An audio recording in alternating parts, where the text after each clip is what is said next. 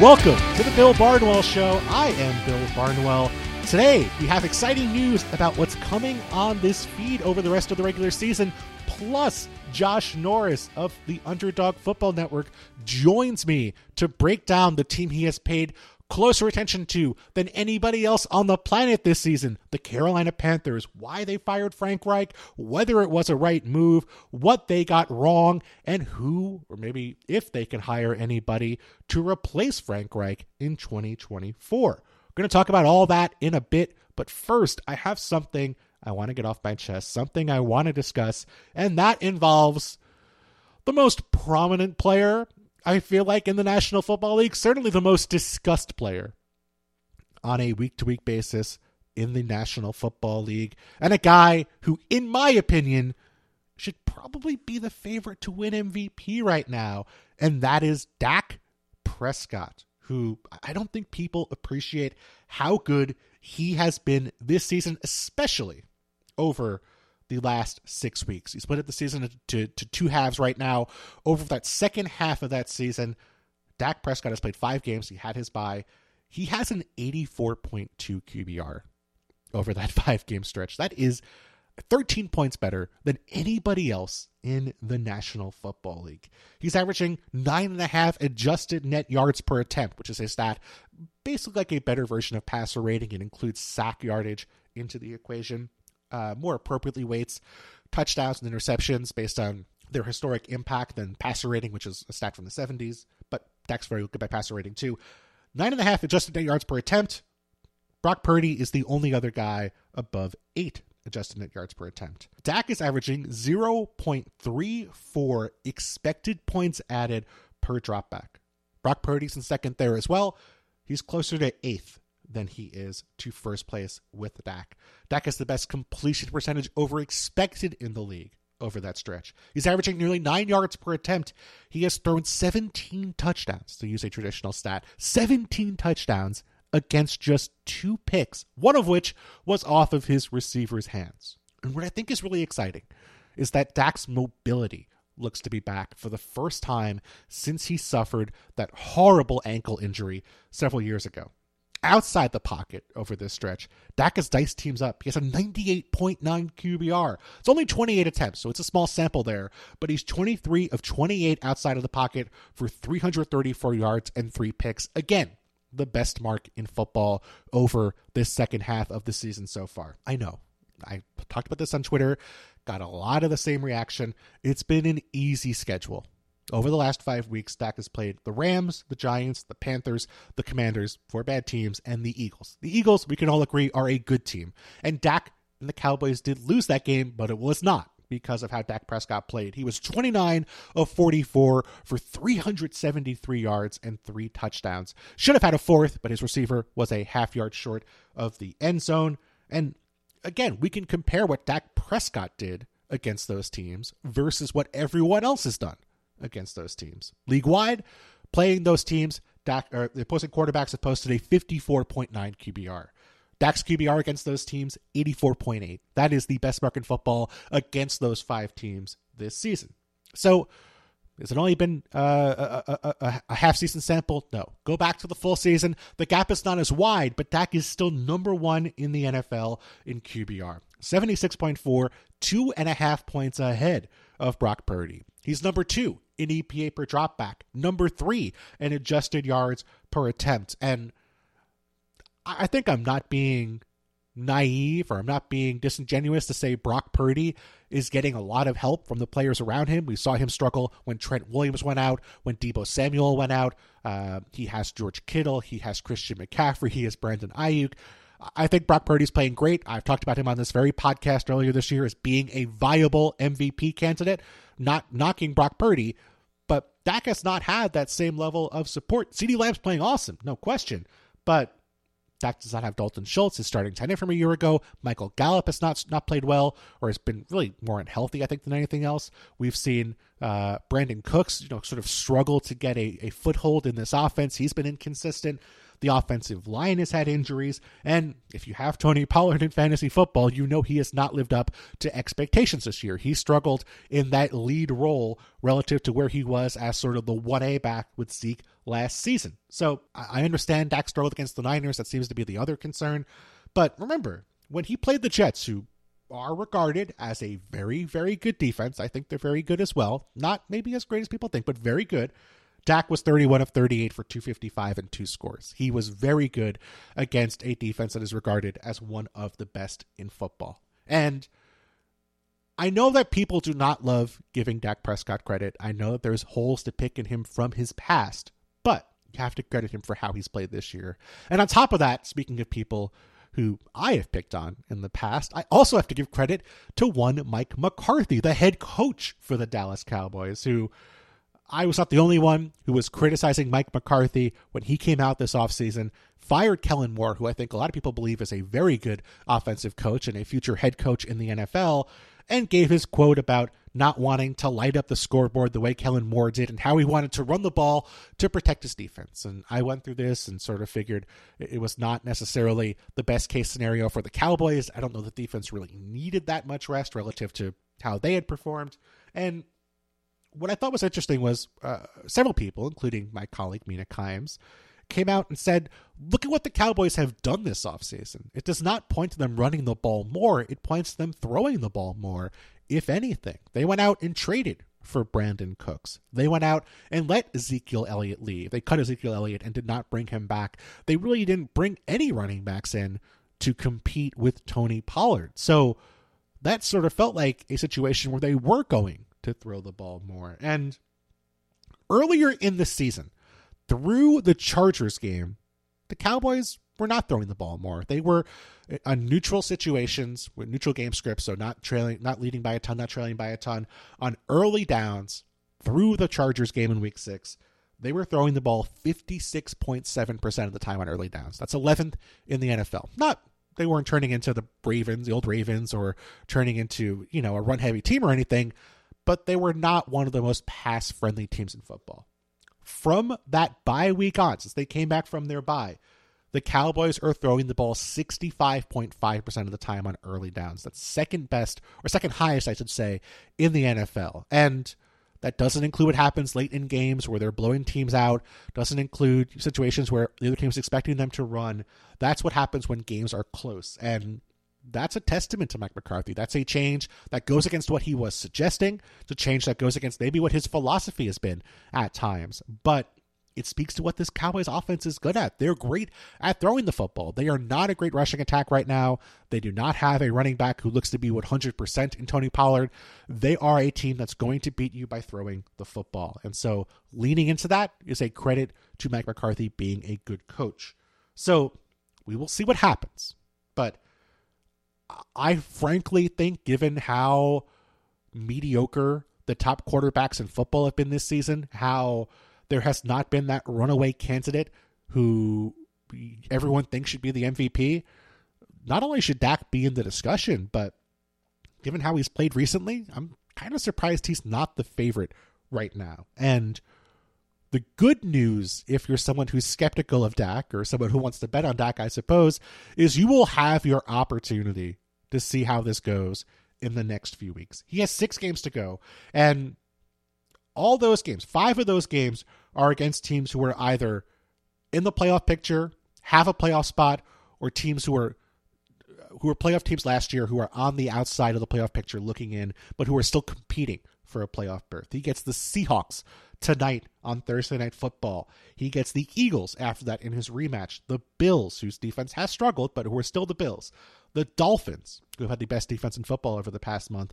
And the Lions. That five game stretch. If Dak Prescott can play well in that five game stretch before a season ending game against the Commanders, that's going to make a difference. Three of those games are on national TV. I would not be shocked in the slightest if the Cowboys Dolphins game gets flexed Sunday night as well if Dak continues to play the way he has played over the last six weeks in those games, he's going to win MVP. And even more importantly, he is going to deserve MVP based on how he has played. ESPN Tournament Challenge is here. And guess what? I'm doing my bracket right now. making picks, predicting upsets, winning my bracket group, and leaving my old life as a part time voice actor behind. Hey, you never know. And if I can do it while recording this awesome commercial, you can too. Anyone can bracket. Download the ESPN Tournament Challenge app to play the number one bracket game. Presented by Capital One. ESPN Tournament Challenge is here. And guess what? I'm doing my bracket right now. Making picks, predicting upsets, winning my bracket group, and leaving my old life as a part time voice actor behind. Hey, you never know. And if I can do it while recording this awesome commercial, you can too.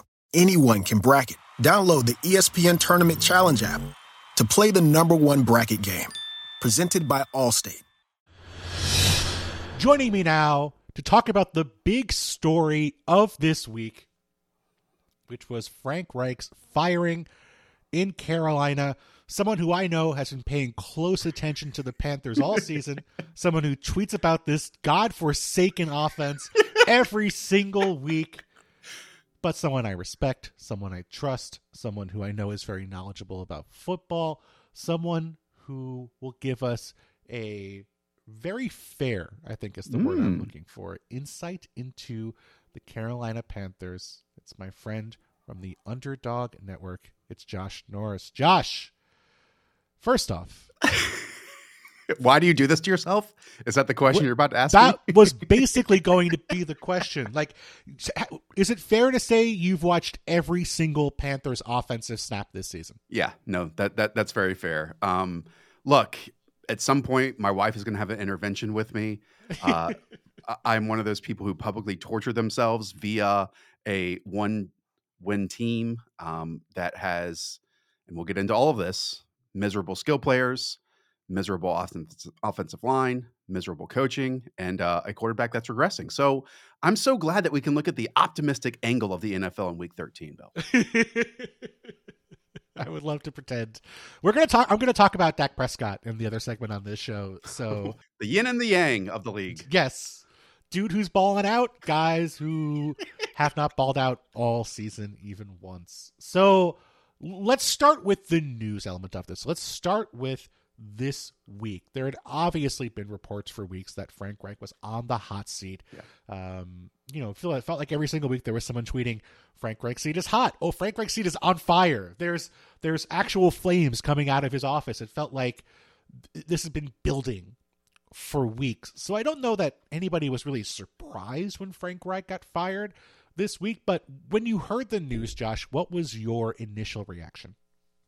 that it was the right move. Um, Mhm. Predicted this happening on Sunday night. Just there was no improvement as the season went along. And look, Bill, we know how poorly it ended during his time in Indianapolis. And look, there was, I think, a lot of optimism, and I was one of these people, hand in the air, of the hiring of Frank Reich this summer and bringing in just a bunch of new voices and then coaches he had never worked with, right? You know, you have his friend and Deuce Staley and Josh McCown, but then you have a new voice like Thomas Brown, who comes from a different philosophy, a, a different offense, with the goal, uh, which to be very different than Matt Rhule, who just brought all of his college buddies around with him, other than Joe Brady, um, to again have voices in there that new ideas, new concepts, and we can build something, you know, fresh.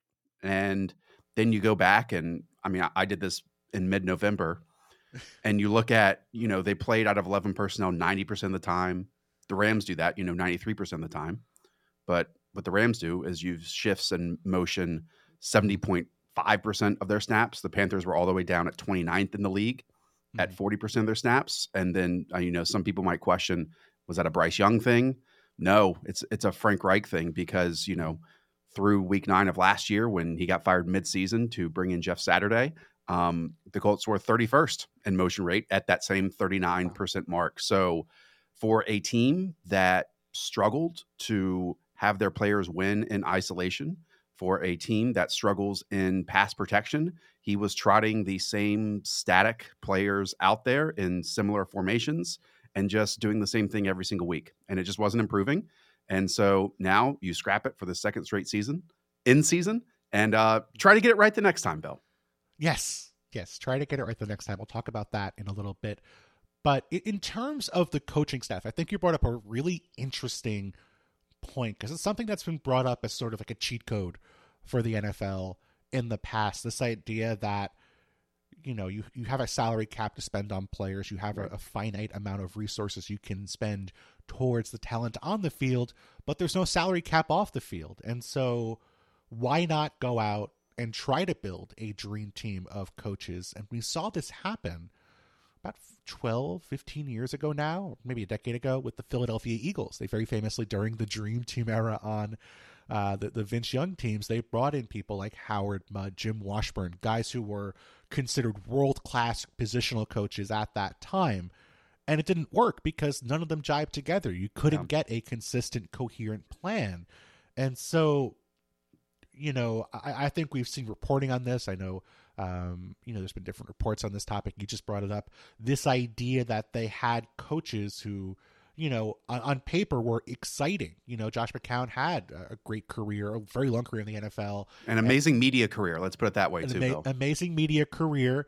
Uh, he had help. He had great co-hosts to help him out, but. But you know, a, a guy, a guy who I think everyone regarded. You know, you heard about Josh McCown for years. Oh, he's going to be a great coach. The Texans were even thinking about making him their head coach. And Bill, what what better person to have next to you know a rookie quarterback than a guy who's been around for 17 seasons mm-hmm. and literally been on good teams, been on awful teams, been in multiple oh, yeah. systems, and then it just you know the whole thing crumbled around it. Right. And I'm not sitting here and saying, hey, you know, Josh McCown's not going to be a good coach. It was his first time. I'm not saying that Deuce Staley, who was fired, is not a good coach. I, I don't think that's even the point about saying who's good or right. who's bad, but just the way that those coaches melded and came together and jibed did not seem to add up to it seemed to add up to much less than the individual parts, which I think is the frustrating part. Yeah, and look, I, I, think bad teams stay bad because of ownership. I want to put that out there. I am oh sure certainly not a big fan of David Tepper, and I'm sure we'll get into that topic. I will say, despite all of that, there's no doubt in my mind that David Tepper wants to win. He just does not know how to win, right? And one way, like you just alluded to, that he thought he could do that was basically give Frank Reich carte blanche and hey, spend my money and go put this staff together. But what Kameron Wolfe and other people have reported is that, hey, what they got to this summer was basically Frank Reich's offense. And the worse that it got during the season and showed less and less progression, the more struggles the offense had. Kameron Wolfe said this the less Frank Reich listened to those other voices and the mm-hmm. input around him, and the more he reverted back to the stuff that he knew. And Bill, I know that you watch, and I mean, the idea of running just stick routes over and over and over again and just similar outdated concepts. Look, other than Andy Reid and a few other Mike McCarthy now, going back to your Dak Prescott conversation, mm-hmm. the league is now a bunch of young NFL offensive minds, right? In a lot of ways. And I, I, think it's fair to say, and he has alluded to this, that Frank Reich's days are are done in the NFL, and he has a bunch of money to show for it. Um, so I think that his concepts are, are kind of outdated at this point too.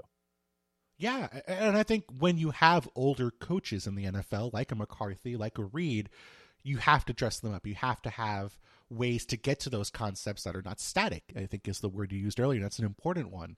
You know, it's not like Kyle Shanahan is running passing concepts the NFL has never seen before. Like you can only run dagger so many ways, but Kyle Shanahan's going to get to every single possible way of having them uh, ha- getting to that, that that concept and mixing it up with their run concepts and playing off of it as the game goes along. And then Frank Reich's not naive to this stuff, right?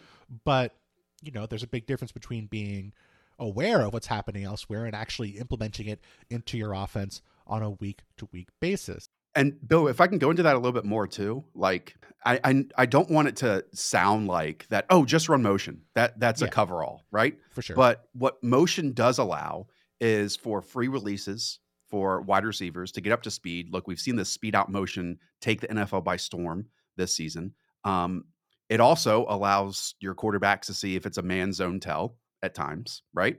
Um, if you motion or shift into a stacked alignment for wide receivers against zone, we see that every single week in nearly every single game that that causes confusion on the back end in terms of assignments and communication. Um, and then if you just stay in the same personnel groupings every single time, um, that doesn't allow for your offense to you know dictate matchups and take advantage of those matchups. Or if it's just eleven personnel, it doesn't give your five man offensive line enough help that we see throughout the league at times too, with you know six, seven, eight, even eight man protections at times. So um, I think the other part of this too is if you and I guarantee no one's going to do this, but if you go back and watch the first six weeks of this season for the Panthers, and I bet you could look this up, Bill. I guarantee you, in like neutral game scripts for as ever long the Panthers were in those, the play clock went down to five seconds or less on them before snapping the football, probably at the higher highest rate in the league, if not close to it. And so if there was this lack of communication, it was clear between Frank Reich and Bryce, and it's also come out now that Frank wanted him to wear a wristband just to mm-hmm. like say, "Hey, call this play," then he'll call the play from his wristband. Bryce wanted it fed through his you know speaker in his helmet, and then just mm-hmm. to repeat that.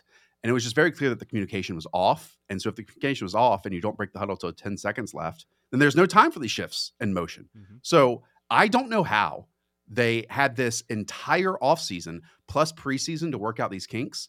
And then nothing really got better in that even communication aspect until Thomas Brown took over. What was that in week nine or week 10?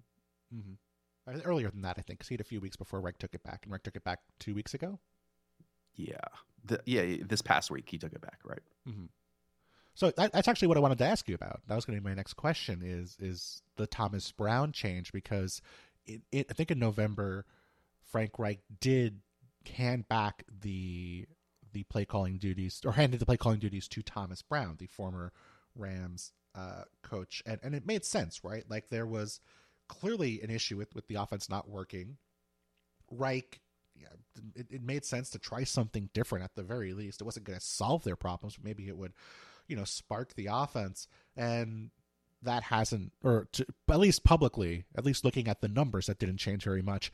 And Reich then took play calling duties back uh, recently to try and uh, you know stop the rot and that did not fix anything before Reich was fired. I think he knew the writing was on the wall that like if things didn't improve um then he was going to get fired. So in a way, and maybe this, I, I hate having these sayings, but like he wanted to go out in a shield type situation. Of course. Of course. And I think that nobody would be surprised or, right. or not understand that or, or, feel like that was unreasonable. But from your perspective, and, and this is maybe unfair to Thomas Brown, given that you can't implement an entire offense when you're switching from play caller to play caller, you know, during the bye. But from your perspective, did the offense change very much with Thomas Brown as the primary play caller versus Frank Reich? Nope. Nope. nope. And I, I think that the offense was the offense, you know, that deep into the season. And we're focusing so much, and rightfully so, on the guy who just got fired. But Bill, you know this. It's a bit deeper than that. Um, the personnel sucks. Uh, so I guarantee you these concepts and this offense would have looked better. Like, look, we we talk about a lack of motion and so much 11 personnel with like the Philadelphia Eagles it can work with them because you have AJ Brown and DeVonta yes. Smith and you know different pieces. So like with an offense that had better wide receivers who could win in isolation, especially vertically on the outside of portions of the field that then would stress safeties to not allow this defense and the op- opposing defense to just constrict as the game goes along which then you know take away takes away the middle of the field over and over and over again right then it would have looked better but again, when you just have a lifeless play calling plus again slow wide receivers who can't separate, then mm-hmm. I'm talking about the offensive line. Then that just leads to hey, this isn't going to work, and you're basically uh, asking your quarterback to me to have a very thin margin for error on a nearly per series basis, and uh, this is the result so far. That that's what I think becomes so difficult for me is this idea that because of the offensive infrastructure, because of the, the, the schematic choices they made on the offense, and because they were not willing to do things to make Bryce Young's life easier in terms of, like you said, the motion, the stacks, the the things they could do to try and create separation, not just for uh, their quarterback storylines, but also for the wide receivers and the receivers in this offense. It, it felt like you had this offense where all these individual pieces had to win. The wide receivers had to win one on one because they weren't getting help in terms of, right. of of getting easy releases. The the offensive linemen had to win one on one because they weren't getting a ton of help from from you know having multiple tight ends or max protecting or you know heavy play action. And Bryce had to win because none of his receivers were getting open. So it felt like at least you know, from the outside, as someone who I'm being honest with you, I have not watched every single week of Panthers tape the way you have because I'm a sicko, but not even that much of a sicko. you know, it, it, it, it, it's felt like the windows have been small. It's felt like the opportunities haven't been there. And then on top of that, you have players making mistakes, which there is inevitably going to happen because there's not a lot of confidence. Um, and I do want to be fair. Like, Bryce isn't making four to five plays per game that would help them win games, you know? Course. So personally, I feel like players uh, can be products of their environment at the NFL level. That might be shocking for people to hear, but when once again you are in a situation that we just talked about the play calling, just about, talked about the skill players, when just today PFF and I'm sure ESPN's pass pro grades and run block grades might come to the same conclusion, rank the Panthers as the 32nd best offensive line in the NFL. Um, that is going to impact a rookie to me 12 weeks into the season. So, are there times when now Bryce Young should be staying more patient inside the structure of a play when it absolutely is kept clean and probably hitting an inside breaking route and a second read to that side of the field? Yes, right? Mm-hmm. That he there are again, I think you can go back to this past game against the Tennessee Titans. 44 dropbacks. I went back and watched those. To me, and this is just my eyes and mm-hmm. everyone can come to a different conclusion. He he should have played better on about four or five of those snaps. Um, again, it would make a big difference if he made those. But sometimes, Bill, that's one third down after first and second downs being negative plays. So I don't mm-hmm. want to say sit here and say, well, Bryce Young is definitely not to blame for this because he can definitely be playing better. I, I just it's to me again, it is right now almost the inverse of that conversation that uh, Bryce Young is the problem and I would push back against that narrative.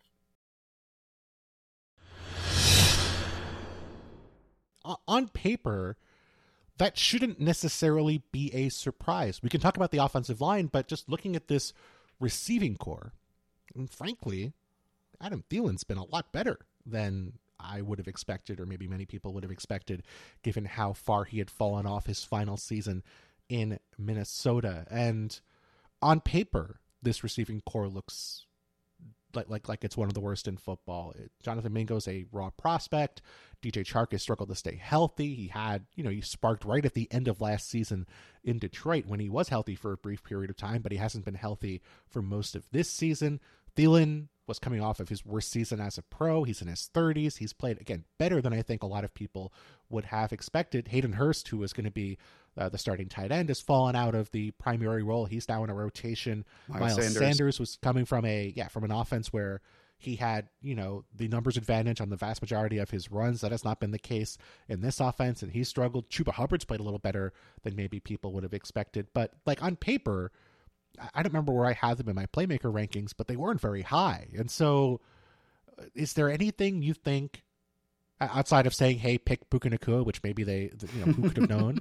but like, like, like on on paper, it feels like this was set up for Bryce Young to fail, and that's only been the case in reality. You know what? Many fair points there. I will say Scott Fitterer, the general manager, came out before the draft and said, "Look, in the last few years, we spent a whole bunch of draft picks on the defense. That set. This past season, we've spent on the offensive line, and that's fixed. And you know that has gone into the sixth overall pick in Ike Ekwonu, handing out free agent contracts to prior to last year and Bradley Bozeman and Austin Corbett, and then you know Brady Christensen was supposed to be the left guard, and then Taylor Moton previously has been a really really strong right tackle. Um, again, I want to stress how awful this offensive line has been this year. And Bill, the run blocking might be even worse. Um, and I actually think part of that is a Frank Reich issue. They've kept the same offensive line coach. So it's not like a new staff came in here and then the offensive line coach told them something different. James Campen in you know the Steve Wilks starts, or I should say, coaching job last year towards the end of the season when they were a smash mouth football team and basically just ran RPOs with Sam Darnold to the outside to like Laviska Shenault. Um, but Frank Reich came in and that was successful. Frank Reich came in and tried to make them like a wide zone, outside zone team. Um, and Bradley Bozeman is one of the least athletic centers in the NFL. They are now trotting out like Brett Toth and Cade Mays at offensive guard. And then I think everyone can look up on a weekly basis just the instant pressure that Ike Ekwonu is allowing at at left tackle. So like if the blocking up front in the run game and especially in the pass game from the guard center guard combination is mm-hmm. just can't pick up a stunt, can't pick up a twist, can't do any of that, then um, it's that is like the foundation for any good offense, right? Um, mm-hmm. So it's yeah, it's been rough basically. But and we're going to talk about him now. I think doesn't this all then fall back on David Tepper because David Tepper is the guy who hired Frank Reich, and maybe David Tepper is not paying close enough attention where he's understanding how Frank Reich is going to change the rushing offense and the rushing the offensive line philosophy for the Panthers. Maybe that's not something he's drilling down on as deeply as maybe Josh Norris is in the middle of the season. And he should be because he's the one who owns the team, but like at the end of the day if Frank Reich was going to be this inflexible, I don't put that on Frank Reich, frankly. Like you sort of knew what you were getting for better or worse when you hired yeah. Frank Reich. And I, again, I'm with you. I was optimistic about this move. I liked what they did this offseason in terms of the coaching staff. I had some issues with some of the personnel decisions, but I liked the coaching staff that they hired. And it, it I'm not the the owner of a multi-billion dollar franchise here. I, yeah. I should not be the person who should be making final decisions. Thankfully, I'm not. Um, but David Tepper is. And so it sounds like from your perspective you feel like david tepper did not do the appropriate level of due diligence in making this specific hire for this specific team at this specific time well you know this whenever a coach gets fired it so frequently a owner then hires someone from like the opposite style or the mm-hmm. opposite mm-hmm. end of the spectrum you know mm-hmm. so let's just take when david tepper takes over the team buys it Ron Rivera is the head coach, right? Yep. Uh, culture changer, guy who has you know took the Panthers to a Super Bowl, um, has done a very good job as a longtime NFL coach. You get rid of him, and so what do you do? Uh, longtime NFL coach to first time NFL coach, and Matt Rhule, who quote unquote program rebuilder, right? Um, then you fire Matt Rhule, defensive minded head coach in his past. Then what do you go to? Offensive minded head coach. And it's been pretty clear that, and if you track the interviews last year, Ben Johnson, mm-hmm. the Lions OC, was, you know, probably number one on their list. And he took a Zoom interview and then did not get on a plane uh, for his second interview in person. And I don't know really if that was, oh, the Panthers isn't the job that I want. I think that was more of a Ben Johnson, hey, you know what? I can probably just take another year and uh, be more comfortable in, eh, in, the following year when uh, I know I'm going to get some more opportunities. Um, mm-hmm. So what I really it, it kind of goes back to the root that we were talking about here, Bill, where I, I think that David Tepper really believed that if we get all of these different voices in a room, then it can be new, it can be fresh. But at the bottom of it, Tepper is one of these owners who likes to get his hands dirty in a way. Mm-hmm. He he he likes the metal, I think is a better way of putting it. And you know, Albert Breer had a great quote from a former Panther staffer. Uh, quote: His thing is, the minute it gets bad, it's going to get worse. So we better try something else. And you are a man of process, Bill Barnwell. I know that. And David Tepper is not.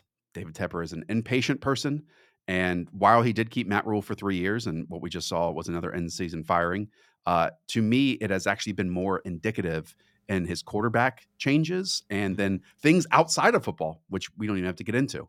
But going from a year of Teddy Bridgewater to, again, just re-saying, repeating this quote, the minute it gets bad, it's going to get worse. So we better try something mm-hmm. else. David Tepper watched Teddy Bridgewater was like, you know what? I didn't enjoy that. Even though you're under contract, um, I just want to get someone else in here. Then you go to Sam Darnold. Guess what?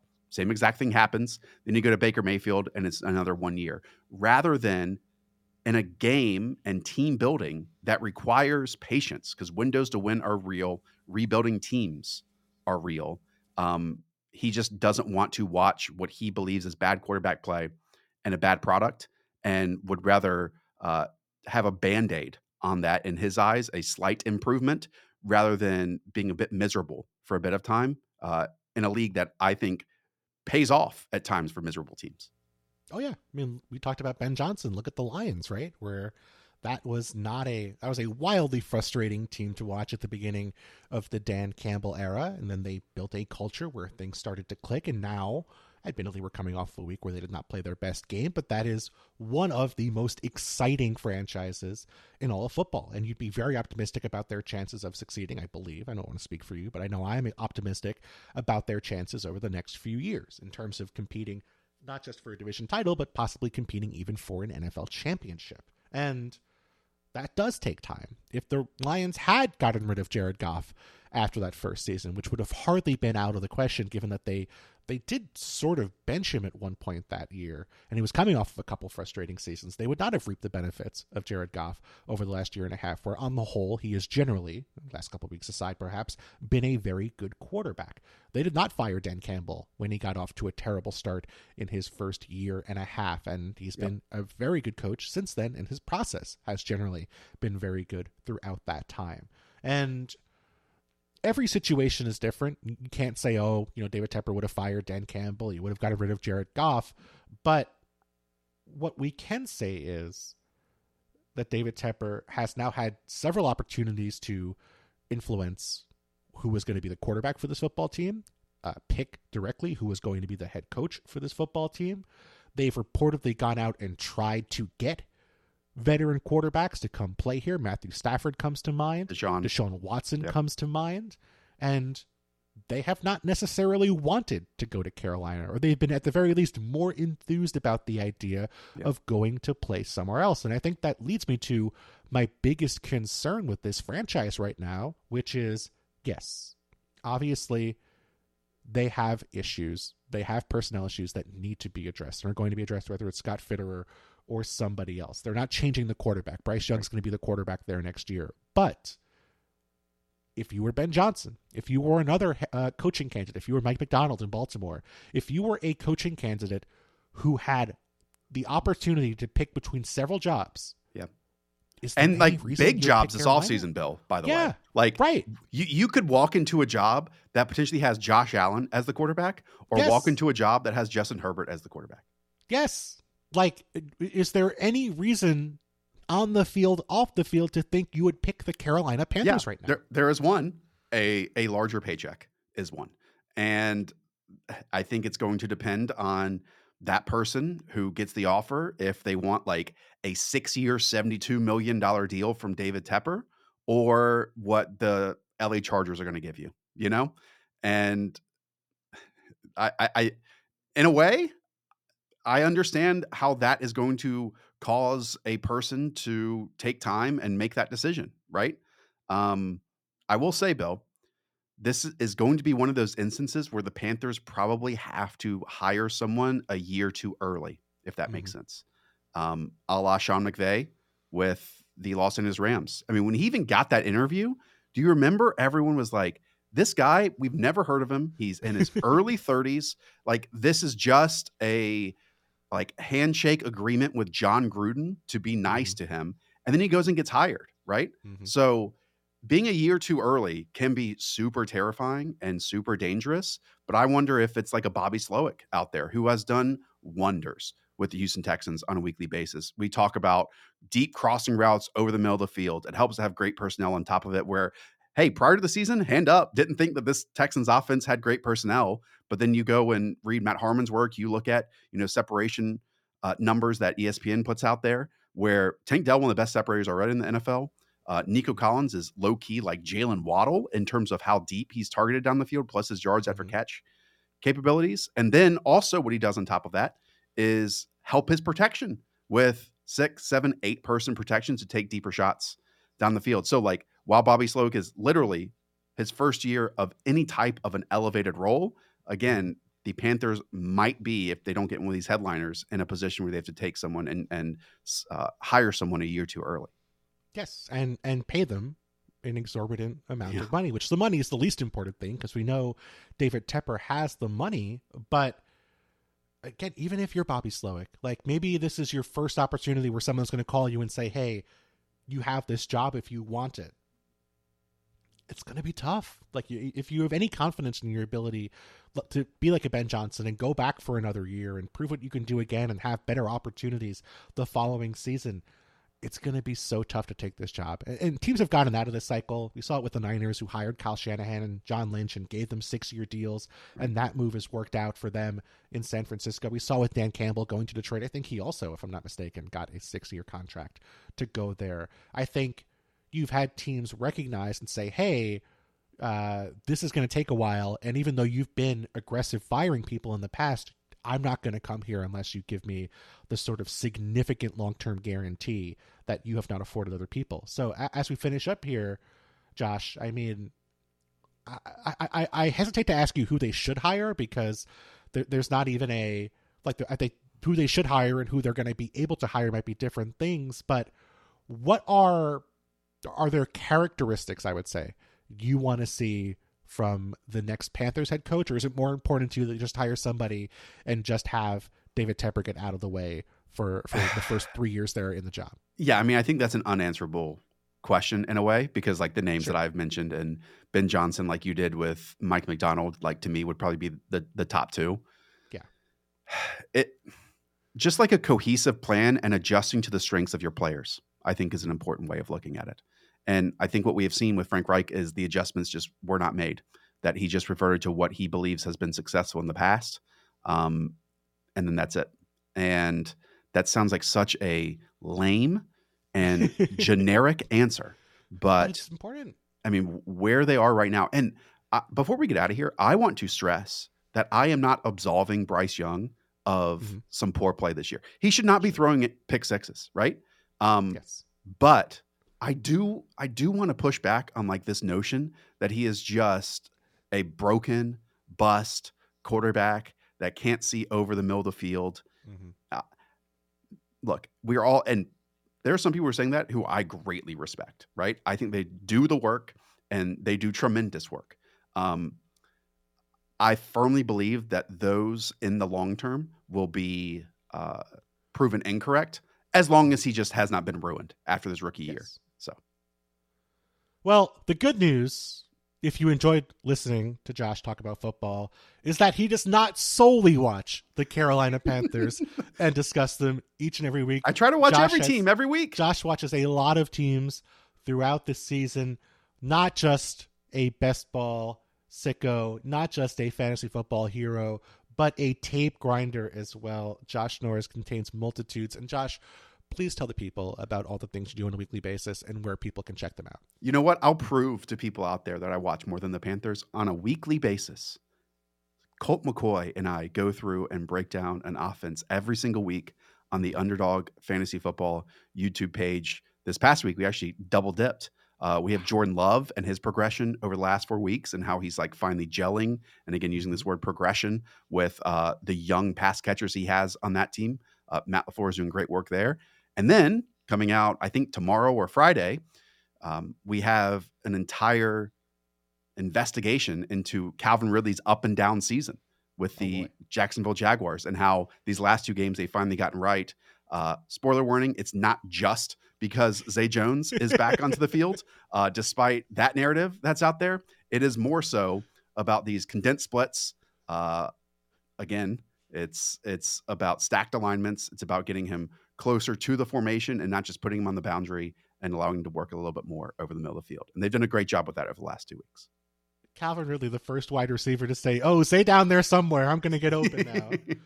uh, I love that. I love Josh's work. Strongly recommend you check him out, and you're on social media as well.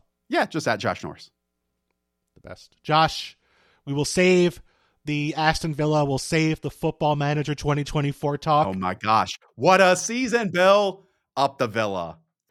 It, it's very jealous, very jealous of what's happening there. But that's another conversation for another day. Josh, thank you so much for hopping on. Anytime, Bill. Anytime for you.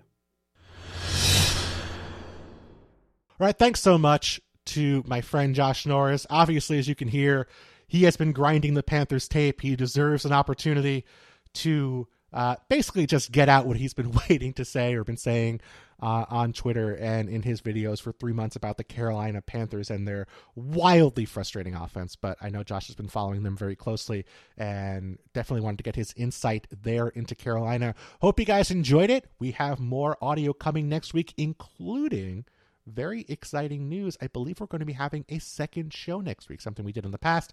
We're going to have a second show. I believe we're taping it Monday nights for Tuesday morning uh, over the rest of the regular season. So Tuesday mornings, you'll wake up, you'll have another Bill Barnwell Show episode in your feed talking both about the news from Sunday and Monday and also what we saw on Monday Night Football. So, two shows a week through the end of the regular season. We'll see how that goes. Hope you guys enjoyed it. You've been hopefully enjoying our shows later in the week, but next week, even more audio coming here on The Bill Barnwell Show.